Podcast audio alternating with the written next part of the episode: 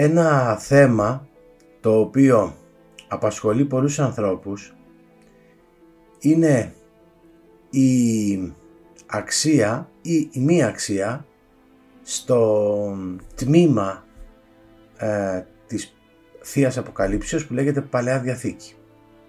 Δηλαδή στο τι έγινε προ Χριστού. Υπάρχουν πάρα πολλοί άνθρωποι οι οποίοι λένε ότι η Παλαιά Διαθήκη είναι μια ιστορία των Εβραίων και δεν υπάρχει κανένας λόγος να τη διαβάζουμε. Εννοώ για αυτούς που πιστεύουν στο Θεό. Είναι μια μερίδα ανθρώπων οι οποίοι λένε μόνο την Καινή Διαθήκη γιατί το Χριστό πιστεύουμε. Όμως ο Χριστός δεν υπήρχε μόνο στην Καινή Διαθήκη αλλά και στην Παλαιά. Ναι, αλήθεια είναι αυτό που σας λέω. Εμφανίζεται στην Παλαιά Διαθήκη. Και θα μου πείτε πώς εμφανίζεται. Είναι ακόμα άσαρκος, δεν έχει ανθρωπίσει, δεν έχει έρθει στον κόσμο, αλλά εμφανίζεται. Γιατί, γιατί είναι ένα από τα πρόσωπα της Αγίας Τριάδος, είναι ο Θεός μας, είναι ο δημιουργός μας. Έχουμε τον Πατέρα, Θεό Πατέρα Δημιουργό και συνδημιουργό, συνδημιουργούς τον Υιό και το Άγιο Πνεύμα. Οπότε ο Χριστός πάντοτε υπήρχε. Και στην Παλαιά Διαθήκη λοιπόν υπήρχε. Γι' αυτό λοιπόν υπάρχει Χριστός προ Χριστού. Πώς εμφανίζεται; Εμφανίζεται με τις, μέσα στο κείμενο, το, το βλέπουμε όταν διαβάζουμε Άγγελος Κυρίου. Όταν διαβάζουμε το Άγγελος Κυρίου, ε, απευθείας και κατά την πατερική διδασκαλία οι πατέρες μας ερμηνεύουν θεόπνευστα τα κείμενα. Πίσω λοιπόν μας λένε ε, από το ε, Άγγελος Κυρίου είναι ο Χριστός, ο Γιος του Θεού, το δεύτερο πρόσωπο της Αγίας Τριάδος. Υπάρχει ένα περιστατικό μέσα στην ε, Αγία Γραφή ήδη από το πρώτο βιβλίο της Παλαιάς Διαθήκης από τη Γένεση που φαίνεται αυτό που σας λέω τώρα και φαίνεται ότι είναι ο Χριστός αυτός ο οποίος υπάρχει. Είναι το περιστατικό με την θυσία που προσέφερε ο Αβραάμ. Θα σας διαβάσω το κείμενο γιατί είναι εξαιρετικό ε, και στη διήγησή του και στα μηνύματα που μας δίνει. Ύστερα από τα γεγονότα αυτά ο Θεός δοκίμασε τον Αβραάμ και του είπε «Αβραάμ». Εκείνος απάντησε «Ορίστε, πάρε το γιο σου», του λέει ο Θεός, «τον μονογενή που τον αγαπάς, τον Ισαάκ, και πήγαινε να τον θυσιάσει στη χώρα Μοριά, σε ένα από τα βουνά που εγώ θα σου δείξω. Ο Αβραάμ σηκώθηκε νωρίς το πρωί, σαμάρωσε το γαϊδουράκι του και πήρε μαζί του δύο από τους δούλους του και το γιο του τον Ισαάκ.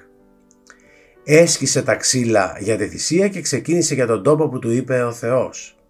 Την τρίτη μέρα κοίταξε πέρα και είδε τον τόπο από μακριά.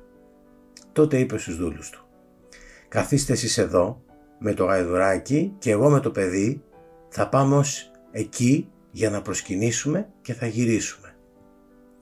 Πήρε ο Αβραάμ τα ξύλα της θυσίας, τα φόρτωσε πάνω στον Ισαάκ, τα φόρτωσε πάνω στον Ισαάκ, το γιο του, πήρε στο χέρι του τη φωτιά και το μαχαίρι και βάδιζαν οι δυο μαζί.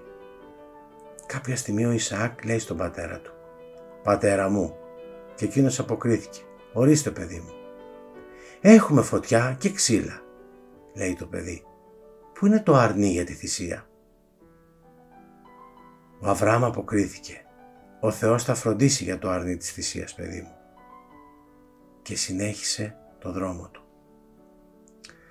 Όταν έφτασα στον τόπο που τους είχε πει ο Θεός, ο Αβραάμ έχτισε εκεί ένα θυσιαστήριο, ετοίμασε τα ξύλα, ύστερα άπλωσε το χέρι του, πήρε το μαχαίρι για να σφάξει το παιδί του. Αλλά ο άγγελος Κυρίου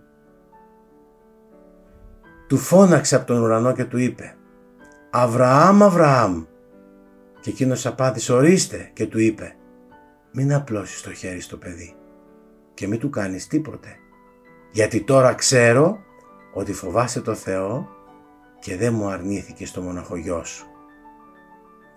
Ο άγγελος Κυρίου φώναξε για δεύτερη φορά στον Αβραάμ από τον ουρανό και του είπε «Εγώ ο Κύριος ορκίζομαι στον εαυτό μου ότι επειδή έκανες την πράξη αυτή και δεν μου αρνήθηκε στο μοναχογιό σου, θα σε ευλογήσω. Θα σε ευλογήσω με το παραπάνω και θα σου δώσω να ρύθμι τους απογόνους σαν τα αστέρια του ουρανού και σαν την άμμο που είναι στις ακτές της θάλασσας. Ο απόγονός σου θα κατακτήσει τις πόλεις των εχθρών του. Με τον απόγονό σου θα ευλογηθούν όλα τα έθνη της γης επειδή υπάκουσες στην εντολή, στην εντολή μου.